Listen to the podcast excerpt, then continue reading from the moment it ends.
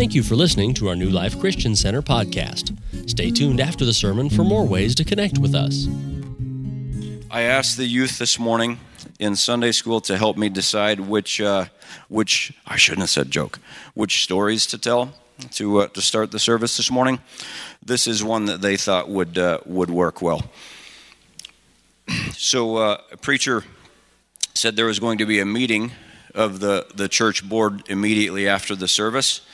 And uh, after the, the close of the service, the board got together at the uh, the back of the sanctuary, and uh, there was a, a stranger, somebody no one had ever seen before, that was with them during this board meeting. And uh, the preacher said, "Hey, buddy, didn't, didn't you understand this is a, a meeting of the board of the church?"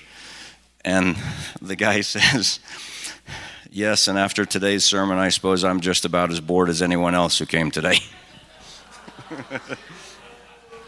They they thought that was a good enough dad joke. I should save it for next week.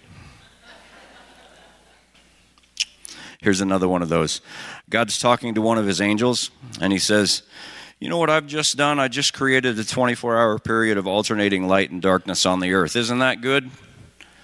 And the angel says, "Yeah, what are you going to do now?"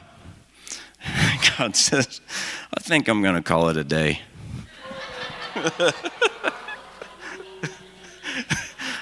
I could also use that one next week too, right, Ty? Okay, one more. Uh, they didn't get that one, never mind. Uh, here's a good one.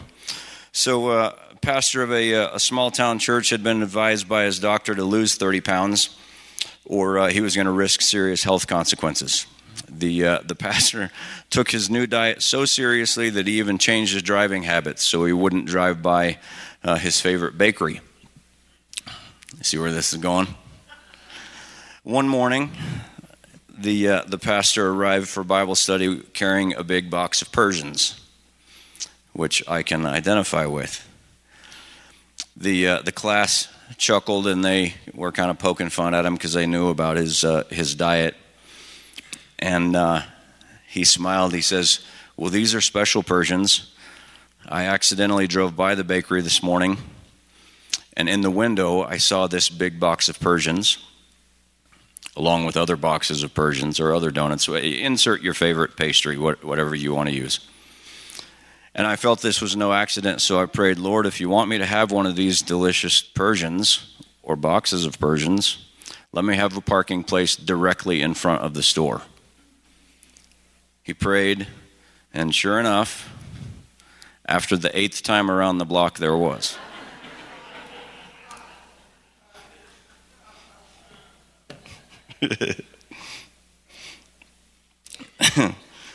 So, today uh, we're going to be talking about um, something completely different than I uh, than I thought we were going to be talking about up until Friday. I uh, I, I did a wedding on Friday. And uh, as I was preparing throughout the week and in the previous weeks for the, the message for the wedding, I uh, I knew this was coming, and I had a uh, uh, a set of notes started that there were three different options in that set of notes that I had had kind of started on an outline for previously, and I was uh, excited about being able to share those things with you. And uh, Friday morning, Um, it just seemed like those were more academic than they were supposed to be, that wouldn't have lined up with, with what Crystal was talking about, that um, th- these not being my words, but that these are things that God wants you to hear. So uh, I took kind of a sharp left turn and uh, ended up in First Samuel thirteen. And so that's where we're going to be spending our time this morning. Um, okay, I see the clock. Uh, I so the the oh by the way the uh, the notes that uh, are supposed to be on YouVersion, for those of you that are used to using YouVersion for the notes, um, are not there, and don't ask why. They're just not there, and it, it's okay. Uh, so uh, I, m- maybe they'll get put up, but otherwise feel free to open up your uh, your notepad in your phone or the one that you write with with a pen or a pencil and take whatever notes you think are appropriate. We're going to be spending time in uh, in First Samuel thirteen and fourteen. Um, and that's it's about a, uh, a seemingly impossible situation with an outcome that's improbable. And I like those kinds of stories. Those are the kinds of stories that movies get made out of, right? Um, and you find lots of them in the Old Testament. And one of my favorite things to do is to look at those stories and to reread them and try to see what's inside those stories that aren't obvious. I mean, the obvious things, those are fun. Those are, you know, what the idea, the basic idea for the movie is is based on.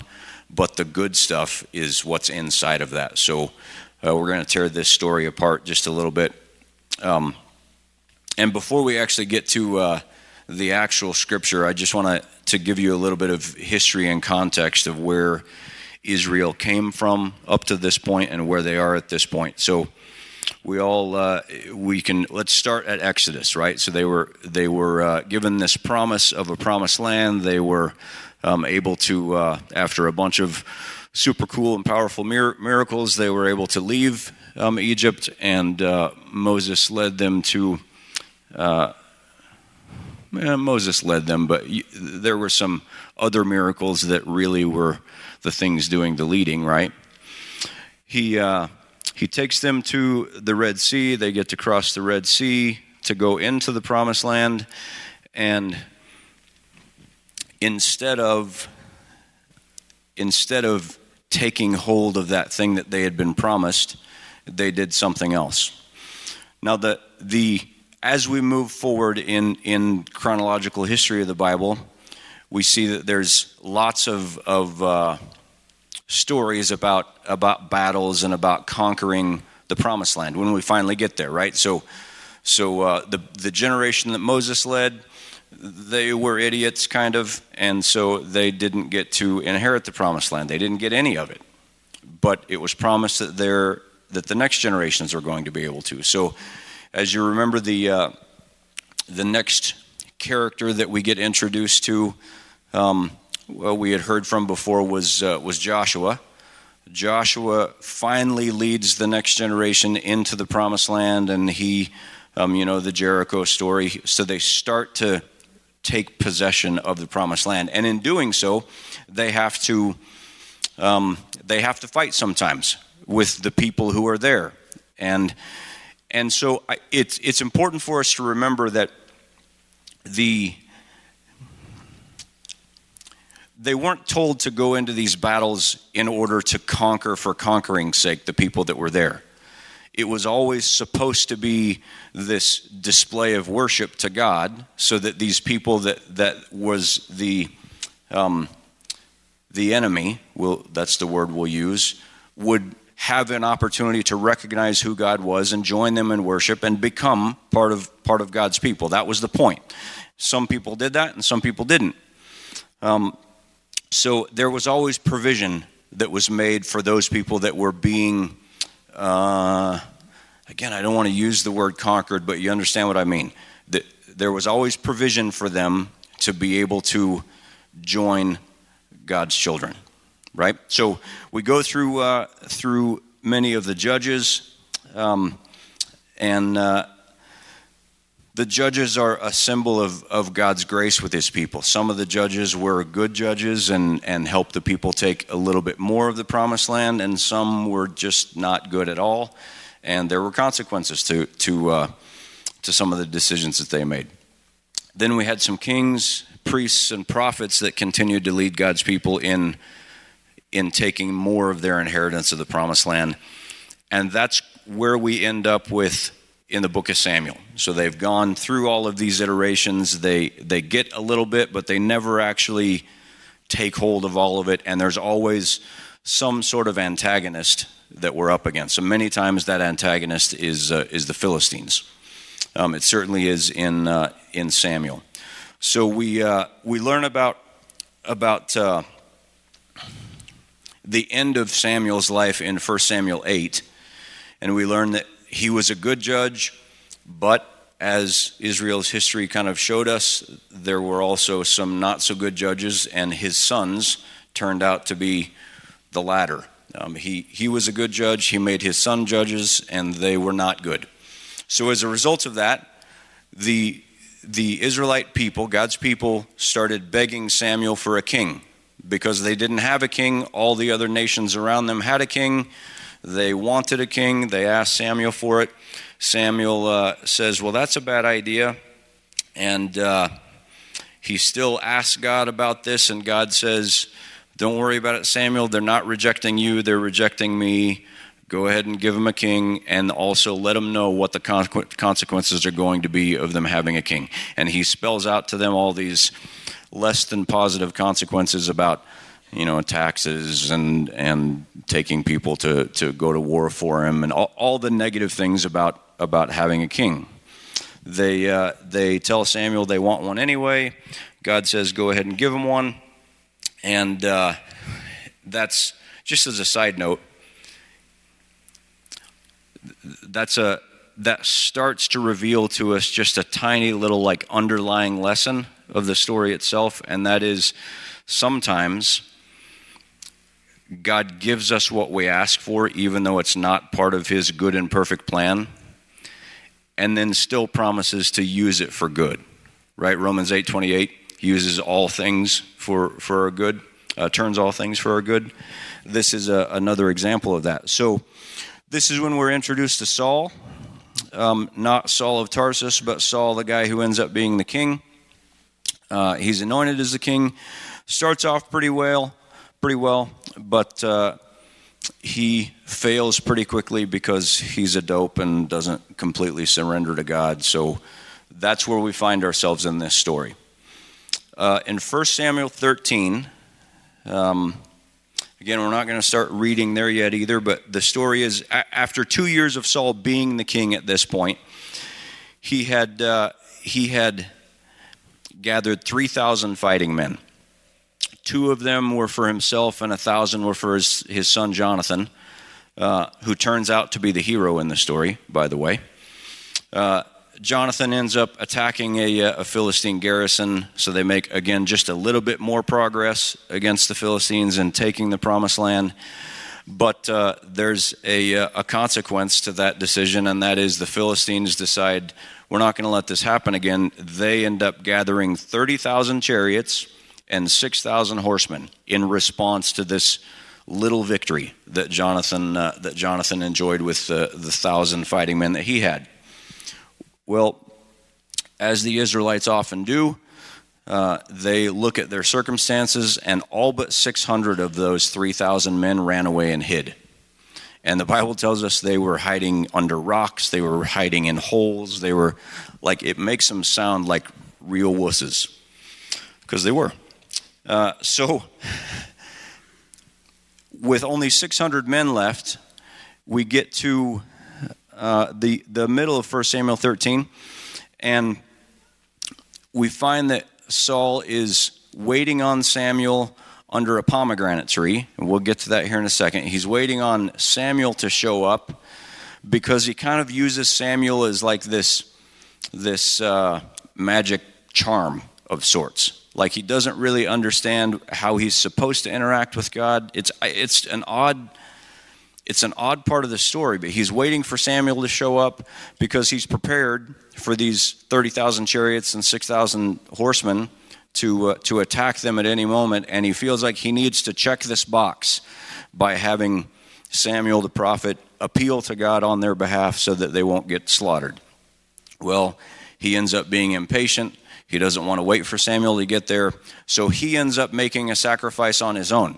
And for any of you that know anything about Old Testament history, that's a big no-no. Only the priests are allowed to do that. Well, Samuel's a king. He decides he's going to do what he wants. He makes this sacrifice, and then Samuel shows up, learns what Saul has done, and says, what, what, what are you thinking? Like, you know this isn't going to work. And Saul says that, uh, you know, he just had a, uh, he was just getting impatient. He wanted to make sure that this thing got done so that God would be with them. Well, that was about the end of it, and uh, Samuel... says to him that, uh, sorry, just a second, let me find fourteen. Samuel declares to him, okay, God is done with you. You're not going to be the king anymore. You're going to lose your kingdom. And this is the first time we hear this this phrase that will, will uh, come to be familiar. Verse fourteen of First Samuel thirteen says, but now your kingdom will not continue. The Lord sought for himself a man after his own heart. Who does that sound like? We know who's coming next, right? David's coming next. Who gets the label, man after God's own heart?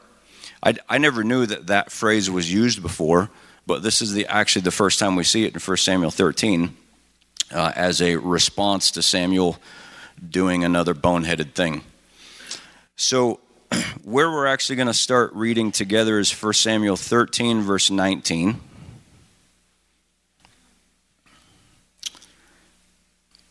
And that says, now there was no blacksmith to be found throughout the land of Israel, for the Philistines said, lest the Hebrews make swords as spears, make swords or spears.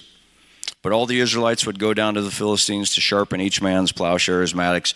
It, essentially, the deal was the Philistines were so oppressive and, and so much more powerful than the Israelites at the time that one of their strategies, which, by the way, historically, this is accurate. Uh, many times in that in that day or in that uh, time in history, that's one of the strategies that the controlling armies or the controlling kingdoms, if they didn't just completely wipe out their enemies, they would eliminate their blacksmiths so that their blacksmiths were not available to make any weapons. That was one of their, like, we want to use these people for labor. We want to, you know, keep them under our thumb. One of the best ways to do that is to eliminate the blacksmiths. Interesting strategy. Sounds kind of effective, too. Um, did we get through twenty-two? Uh, so verse twenty-two says, so it came so it came about on the day of battle that there was neither sword nor spear found in the hand of any of the people who were with Saul and Jonathan, but they were found with Saul and Jonathan, his son. So picture that. The entire Israelite fighting force had two swords between them. Saul had a sword, Jonathan had a sword. You know the reason they were allowed to keep their swords, by the way? The controlling army always wanted the leaders of the army that they were fighting against or would be fighting against, they always wanted them to have a sword to be able to present to them in surrender. So the king and, and the princes always got to keep their swords. Um, so we find ourselves in this spot where they have six hundred men, six hundred fighting men left from three thousand, and between them, two swords. That's where we're at. Are you frustrated yet about hearing about this this circumstance? Like that, that's annoying to me, that we can look back in all of God's chosen people's history and see all of these amazing miracles. I mean, think about think about the things that, that Elisha was a part of. I mean, that was some amazing stuff. And somehow still we find ourselves in this spot where they have so little faith that there's only six hundred of them left to fight and there's only two swords between them. That that is frustrating to me. That's, as I read through this story, I find myself actually being like annoyed and frustrated about it. Like, how could they do that? So First Samuel fourteen at the very beginning. Uh, Jonathan, he gets tired of seeing the the, uh, the garrison of Philistines, the, the closest one, and he decides to act, but he doesn't tell Dad. Why do you suppose that is? Dad seems to have a his, the king seems to have a history of making decisions that put the Israelites in not a very great spot. So this is where really where the, the the juice of the story starts. Now it happened one day that Jonathan, the son of Saul, said to the young man who bore his armor, come, let us go over to the Philistines' garrison that is on the other side. But he did not tell his father. And then we learn in verse two, and Saul was sitting on the outskirts of Gibeah under a pomegranate tree, which is in Migron. Why do you suppose Scripture tells us specifically that he's sitting under a pomegranate tree? There's two reasons that, that I that I can imagine. One of them is that maybe this pomegranate tree is like a well-known pomegranate tree or something, and like it's a reference, like, you know, the directions that we give out here sometimes. You know, go to go to the abandoned barn on the, you know what I'm talking about, right? I don't think that's why Scripture tells us that they were sitting under a pomegranate tree. Pomegranates are symbolism of hope and of provision and of goodness, of promise. That's what pomegranates were used. Uh, they were they were well known to be used for that back in that day. So we find Saul the king sitting under a pomegranate tree uh, on the outskirts of... Uh, The people who were with him were about six hundred men. Ahijah, the son of Ahitub, Ichabod's brother, the son of Phinehas, the son of Eli, blah, blah, blah. And we learned that the the priest was wearing an ephod, and the people didn't know that Jonathan was gone. So what we learned, what, what I'm going to point out about this particular scripture at this point, we'll come back to it later on, but that Saul has a priest sitting under a pomegranate tree, and the priest has an ephod. One of the, one of the, say, tools in the ephod were these two, we don't know for sure if they were stones or sticks, but it was some sort of like oracle-based objects. And so I'm just going to use the word stones, just know nobody really knows for sure whether these things were stones or sticks or what they actually were. And nobody really knows precisely how they worked either. But essentially, it was, uh, by the way, they were called, just to show you I'm not making this up, they were called the Urim and the Thummim. And they were essentially a, a yes-no tool, kind of like the like the magic eight ball of the Israelites. Like, should we attack the Philistines? Yes. Right. That's what the, these two stones were about. So essentially, when the question needed to be answered for the for the nation, like it, it wasn't supposed to be used for, you know, individual questions about individual people. It was always about what should we do as a as a nation, as a people. The priest who was wearing the ephod would, again, we don't know if he, they chucked these stones out and one of them glowed, or we we don't know that. There's a lot of of. Uh, different ideas about how they would have worked. Just know that the point was it was a pretty simple system. I mean, it was a pretty simple yes-no system. So Saul is sitting under the pomegranate tree, which we already know is a symbol of of uh, uh, prosperity. It's a symbol of promise. And he's got this uh, the priest there with the ephod, with this way to make a pretty simple, easy decision. And then we learn that Jonathan's the one who takes off and doesn't tell anybody about it, and Saul is just left sitting there. That's what we that's what we know to this point in the story. Which again frustrates me that the king, the guy who's supposed to be in charge, has this well-known symbolism of this pomegranate tree. He's got this yes-no oracle thing that was given to them by God to be able to make these decisions, and he's just sitting there. He's not doing anything. He's just sitting there. That's that's it's frustrating to read, isn't it? So nobody realizes that Jonathan had left. Uh, verse four. Between the passes by which Jonathan sought to go over to the Philistines' garrison, there was a sharp rock on one side and a sharp rock on the other side. And the name of one was Bozes, and the name of the other, Senna.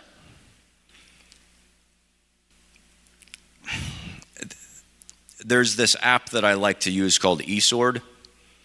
It's not a free app. It's like three bucks.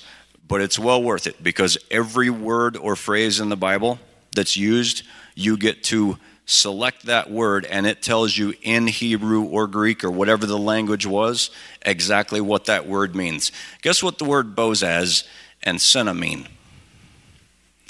They mean thorny and slippery.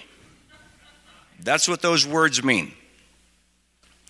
So if you're going to step out in faith there's probably going to be some thorny and slippery that you're going to have to walk through. This is not the the uh, you know the nice easy path where you know you've seen the kid or the person in the mall like staring at their phone and walking, not paying attention to anyone, and it, like it's not that.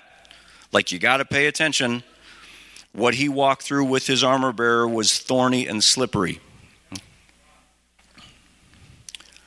Keep doing that. That that's uh, that's helpful.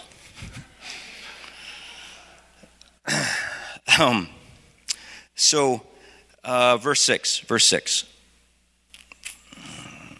Then Jonathan said to the young man who bore his armor, "Come, let us go over to the garrison of these uncircumcised.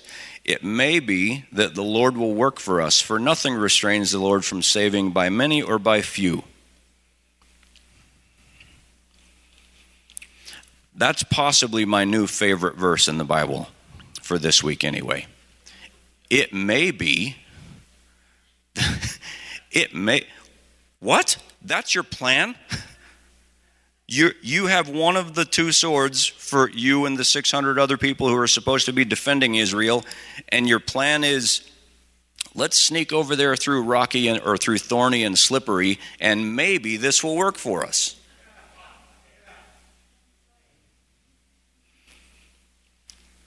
Yikes. So... I can't believe this. Like, this does make for a good movie so far, right? Uh, we're going to skip verse seven for a second because we're going to come back to it. Verse eight says, "Then Jonathan said, 'Very well, let us cross over to these men, and we will show ourselves to them.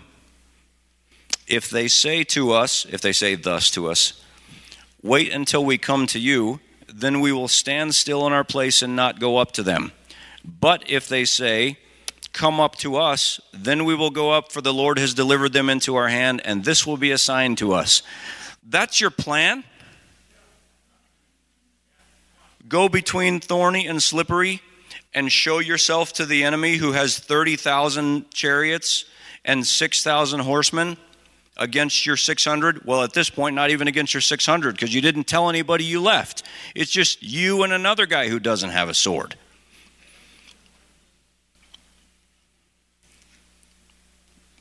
I, anyway, so back to verse seven right quick, just as a little nugget for us. So his armor, so he says, he says, "Let us go over to them," right? Maybe the Lord will, uh, uh, maybe, it may be that the Lord will work for us. His armor bearer's response, again, the guy with no sword, says, so his armor bearer said to him, "Do all that is in your heart. Go then, here I'm with you according to your heart." The guy with no sword says, "Sure, let's do it. You're right. Maybe the Lord will be with us."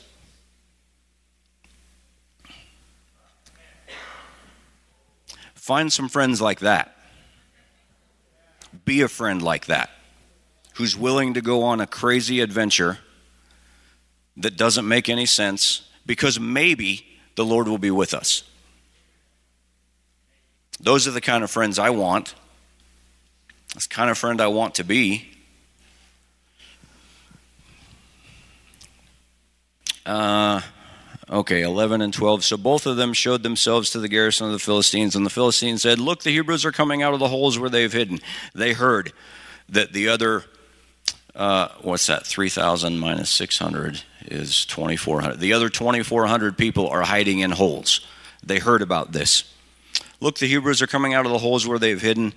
Then the men of the garrison called to Jonathan and his armor bearer and said, "Come up to us, and we will show you something." Ding! There's your answer.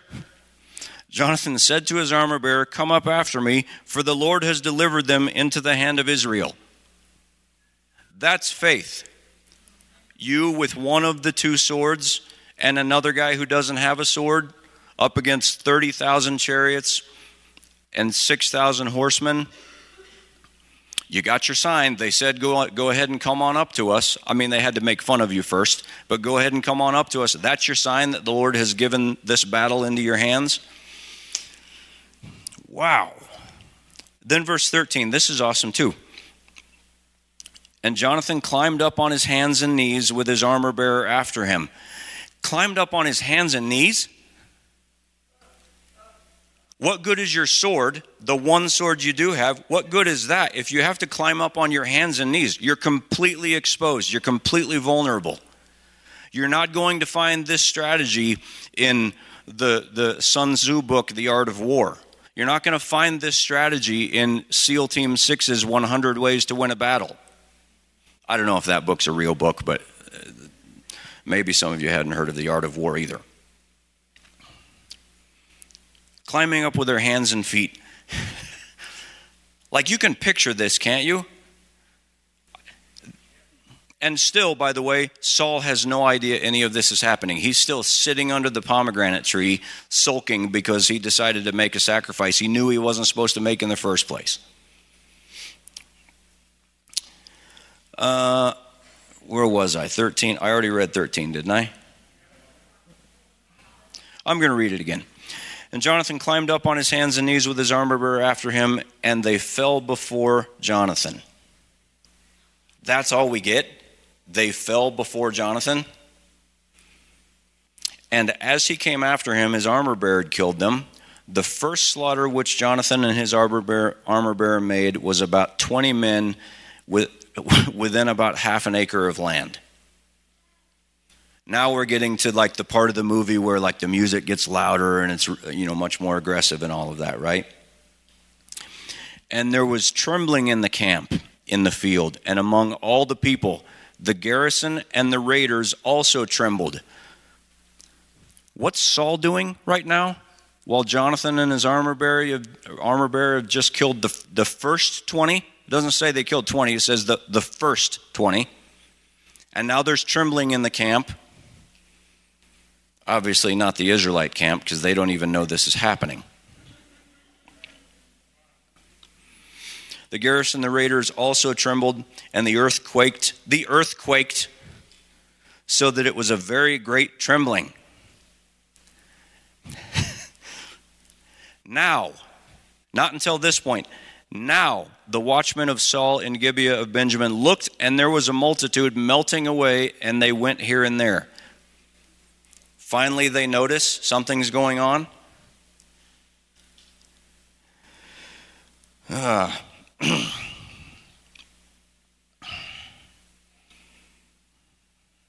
forgot where I was again.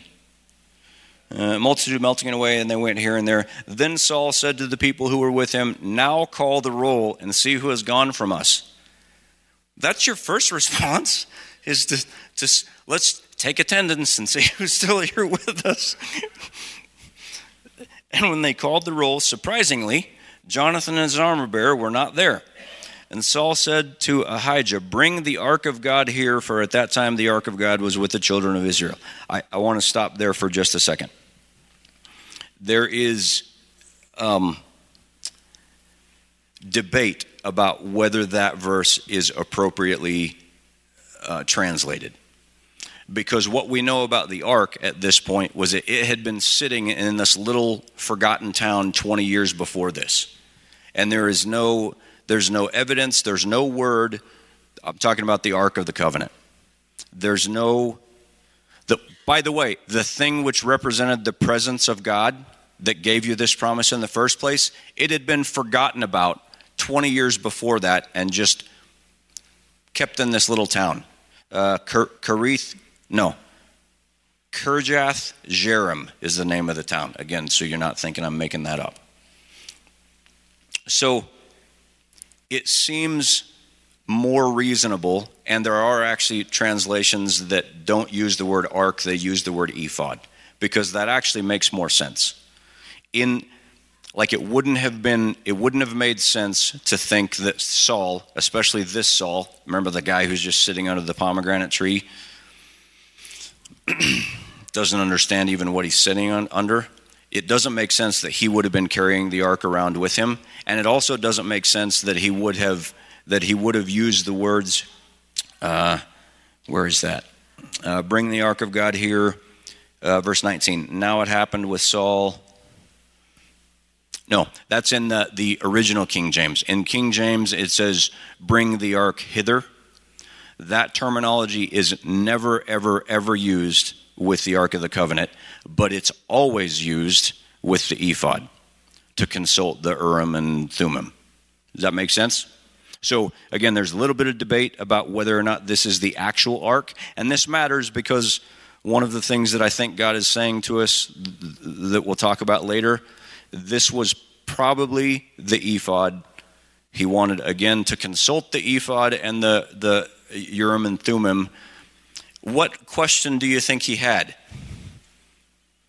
The enemy is melting away, and he wants to pull out the magic eight ball again and say, should we go over there or not? Man, that guy is frustrating. Is he not frustrating? That's the king. These people asked for an an idiot king. Anyway. Uh, so then he tells us in... Uh, uh, Let's go to nineteen. Now it happened while Saul talked to the priest that the noise which was in the camp of the Philistines continued to increase. So Saul said to the priest, withdraw your hand. Essentially, he says, uh, never mind. We don't need an answer anymore. It looks like things are going the way we want them to go over there. They still have no idea what's actually happening. They just know the enemy is melting away. Their response is to ask God if they should go over there. And by the time they get around to actually doing that and getting a yes-no answer, he says, ah, never mind. Don't, don't even bother asking God. It looks like it's already done. Which is sort of awesome, but at the same time, still a little bit frustrating, isn't it? Uh,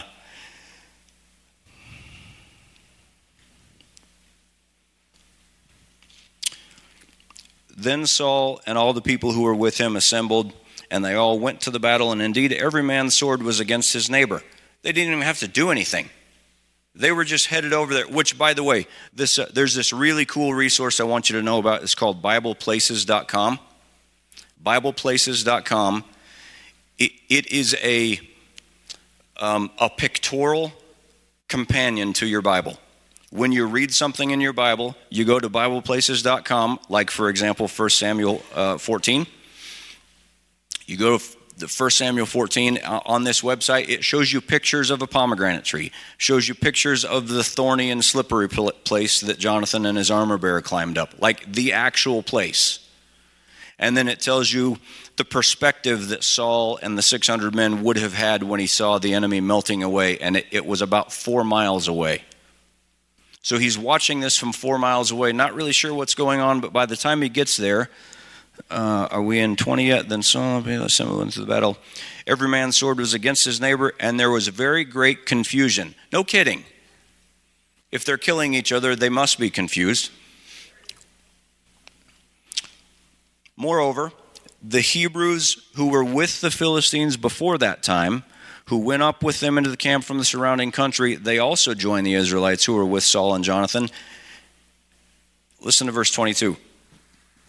Likewise, all the men of Israel who had hidden in the mountains of Ephraim, when they heard the Philistines fled, they also followed hard after the battle. Thanks for joining us, guys. The twenty-four hundred other guys who hid in holes and behind rocks and all that stuff, they heard and saw what was going on. Oh, we want to get, like, this is like me with the Nuggets, right? The Nuggets are doing well. They uh, they get to within two series of winning the N B A championship, and I suddenly become a Nuggets fan. Like, I'm on the bus. I don't have a seat yet. I haven't decided where to sit on the bus yet, but I am on the bus because I'm a homer. The Nuggets are winning. That's these guys.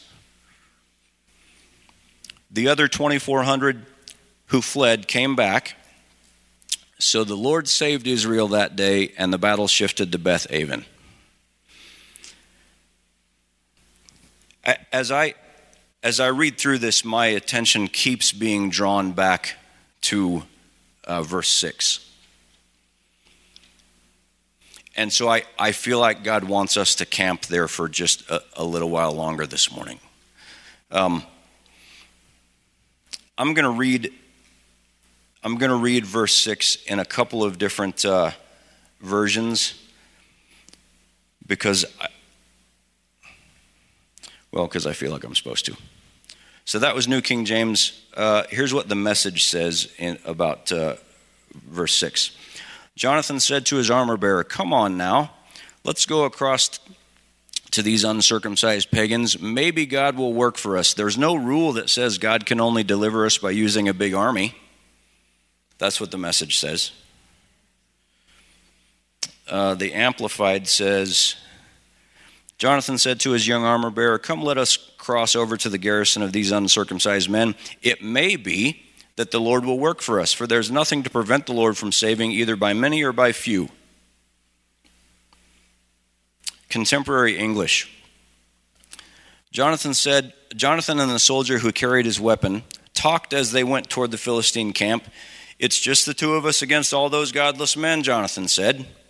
"But the Lord can help a few soldiers win a battle just as easily as he can help a whole army. Maybe the Lord will help us win this battle."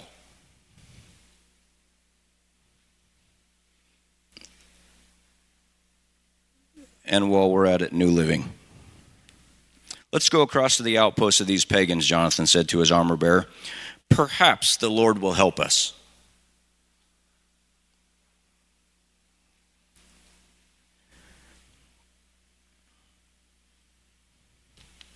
Seems like a pretty big deal based on a maybe or based on a perhaps, doesn't it? Like this seems like a, a, a really cool movie. It seems like a really big victory that turned on a maybe. I many people, and sometimes we think that in order to know God's perfect will and be willing to act, that we need the magic ink pen of Christianity to reveal a specific instruction for us to follow, right? Seems that way sometimes, doesn't it? We wish we had our own ephod stones sometimes. I, I do. I mean, that would be cool to have some of those. Or we're waiting on the bushes to start burning or the sky to open up and God himself to come down and poke us in the chest and say, "I am God and thus saith the Lord," with, with an instruction. Like a, a lot of times that's what I, it seems that's what we're waiting on to be able to have the, the courage to act or to be able to know for sure the thing that we should do. And I'm not saying God doesn't do that. There was a, uh, there was a time in my life, short story. I, I, I, I made a bonehead decision and I bought this skid steer on tracks. It was called an A S V. And little bit bigger than a skid steer, but I was using it to uh, to harvest moss rock out of the hills north of Fort Collins. I was selling this this rock to a, a wholesaler, making great money for a few months, um, in uh, way too much debt for this to, to not need to be a long-term thing, and a few months didn't cut it.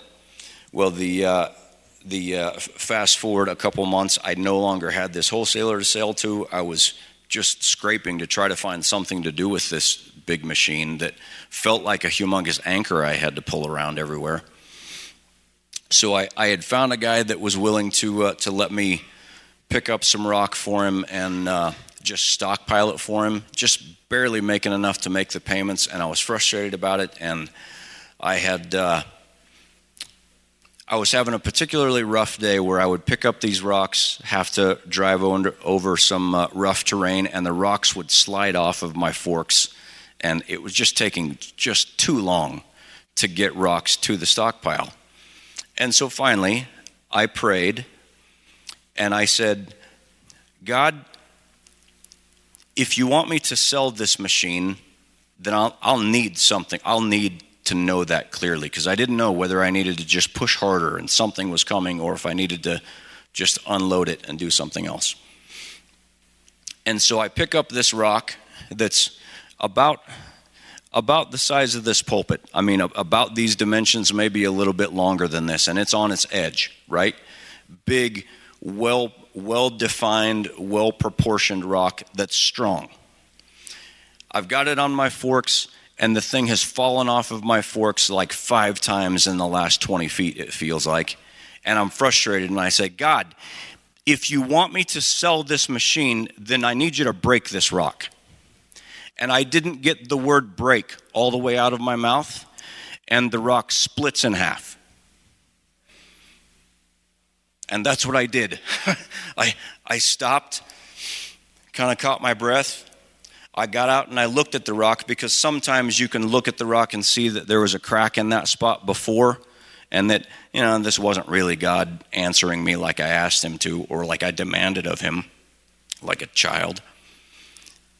It was a fresh, clean break on this great big rock that shouldn't have broken that way. It was pretty obvious that sometimes God does speak to us that way, but not very often. I've never experienced that since then. What I have experienced is a story like Stephen Furtick tells about, about painting his office orange. So Stephen Furtick, I, I, most of you probably know him. He's a, uh, a pretty well-known pastor in a big church in one of the Carolinas. Anyway, he buys a new building. Um, in his office, it's determined it needs to be repainted. His favorite color is orange. Odd. But his favorite color is orange. He's tasked with going to buy the orange paint to repaint his office. He, uh, he gets there. And what happens when you get to the paint store? You see all those little cards with all the paint. He's prepared to buy orange paint. And there's a hundred different shades of orange paint for him to choose from. And he says, I wasn't prepared for this. I just wanted orange paint. What, how am I supposed to make this decision? And it was at that point that God said to him, My, my will is my ways. If you're in my ways, that is my will. Don't ask me what color, what shade of orange. As long as you pick one of the hundred shades of orange, that's still orange. That's my will, because it's in my ways, and I'll bless it for you. Don't pick purple, because you're supposed to pick orange. I just threw that in there for you Ray folks. Actually, for the Yuma folks. uh When I was trying to decide whether or not to, whether or not I had actually heard from God about leaving this really good job that I had in Larimer County and coming out here and running for sheriff, I was asking for the sky to open up and for the bushes to start burning and for a booming voice from heaven, or God himself to come down and poke me in the chest and say, yes, dummy, this is me, this is what I said. Instead, he took me to Ezra one, the very first verse in Ezra. And you don't need to go there. What it says is, the Lord moved the heart of King Cyrus. I mean, the rest of that story is really cool as well, but that's all I would, that's all I needed. I read the rest of the story, but I kept coming back to the very first verse. The Lord, the Lord moved the heart of King, King Cyrus. King Cyrus didn't even know God back then. And what our Bible tells us about the decisions that he ended up making, which changed the history of the world, by the way, I mean, we don't have time to get into it. That happened because the Lord moved the heart of a pagan king. And here I am asking for the sky to open up and for the bushes to start burning so that God can tell me, yes, I did ask you to, right? That's what I was expecting. That would be another one of those examples where uh, he wasn't going to give me a specific instruction. He wanted me to choose the way. That was your fault, by the way. I uh, the whole orange story. Jeremy, I asked Jeremy about that, and this was a little while later. He gave me a uh, a, a series. It was an entire series, Stephen Furtick series, and the name of the series is God's Will is Whatever. And I was at a season in life where God's will was not whatever. God's will was, I want to know exactly where I'm supposed to take my next step. That uh, that took me into a new season of obedience and recognizing that God actually does trust me. He trusts you to make good choices that are within the boundaries of his ways. That's his will. Okay, uh, I'm going to skip that. So how, how do we set ourselves up to be ready to act on a maybe? Because that's sort of the point today. Is we need something to be willing to act on this maybe, because maybes are in our life every day, all the time. The first, uh, the first thing that I think steps uh, stands out to me is, where was the ark in this whole thing? We talked about this a little bit already. This was the presence of God. Where was, in that time, the symbol and the actual presence of God? Because they didn't have what we have. Like, the presence of God is right here, right now. It's inside of us. We have this all the time. They didn't. It had to be in the ark. The ark had been left at this little town twenty years before that, because this is how this happened. The Philistines, by the way, does anybody know who the Philistines are today? The antagonist in our story? It's the Palestinians.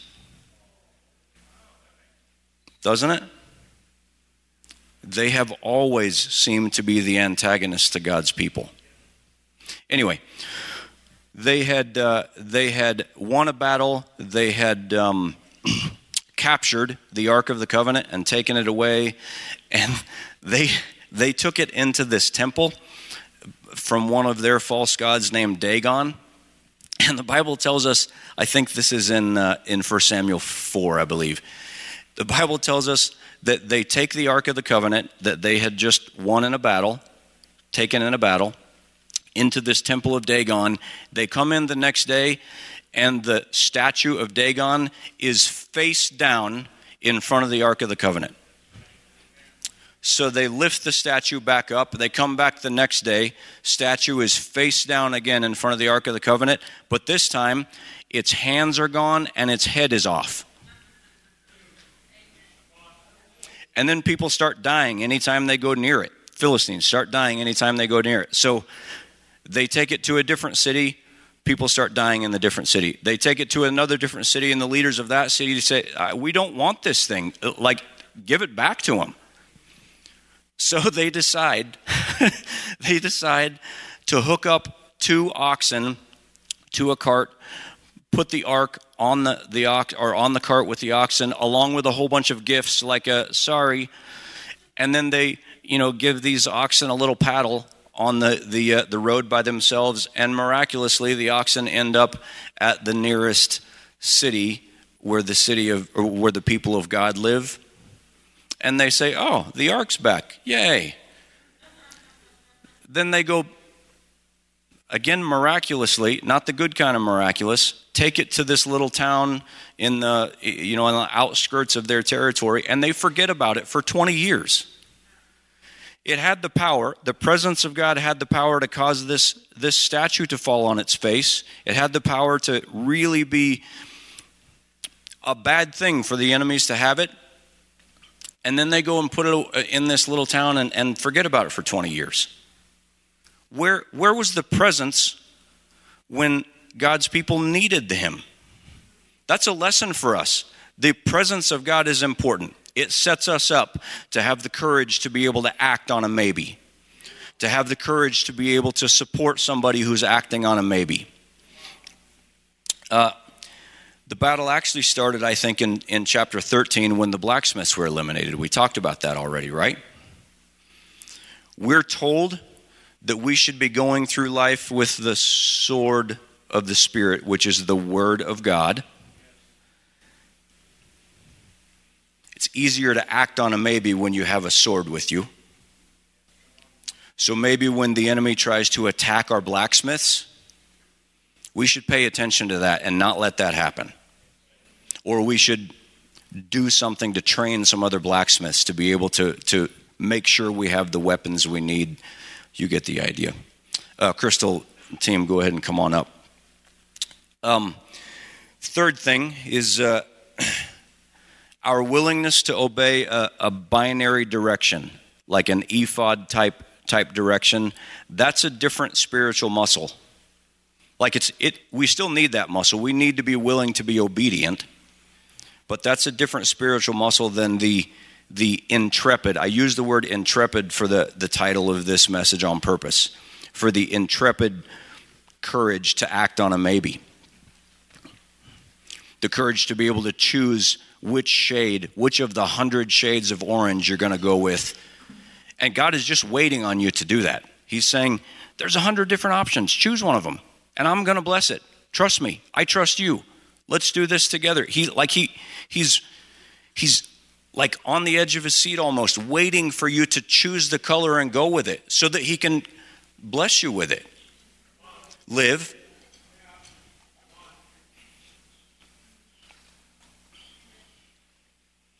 That doesn't diminish the value and the importance of the ephod type instruction or the willingness to obey, but it does seem to be that it's a fairly normal way of God communicating revelation to us.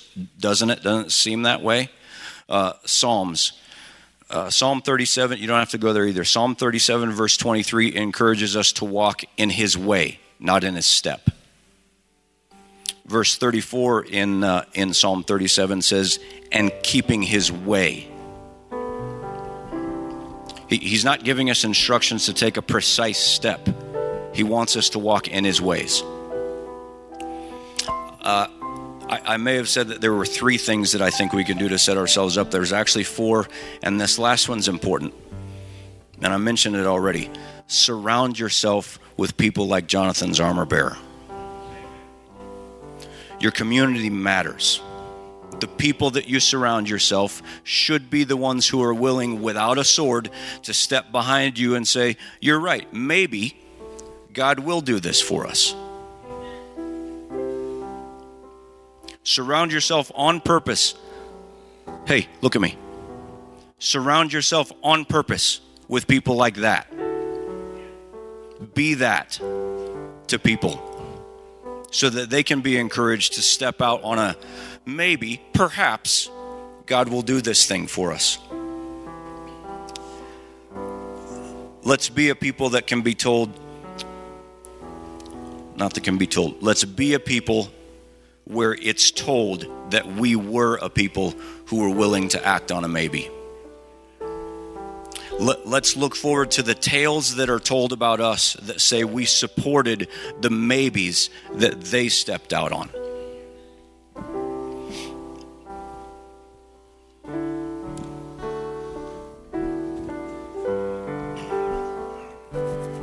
God, I thank you. I thank you that it pleases you for us to exercise faith and act on maybes like Jonathan did, like Esther did. Maybe you were born for such a time as this.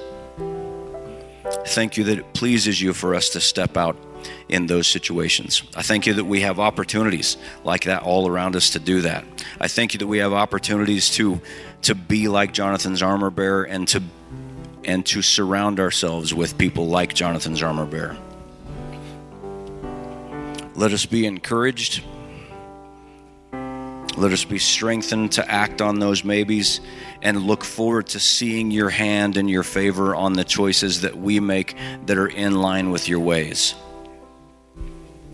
I thank you for speaking to us today in a way that matters, in a way that makes a difference, and I thank you for the results that we can look forward to and that we can expect as a result. Amen.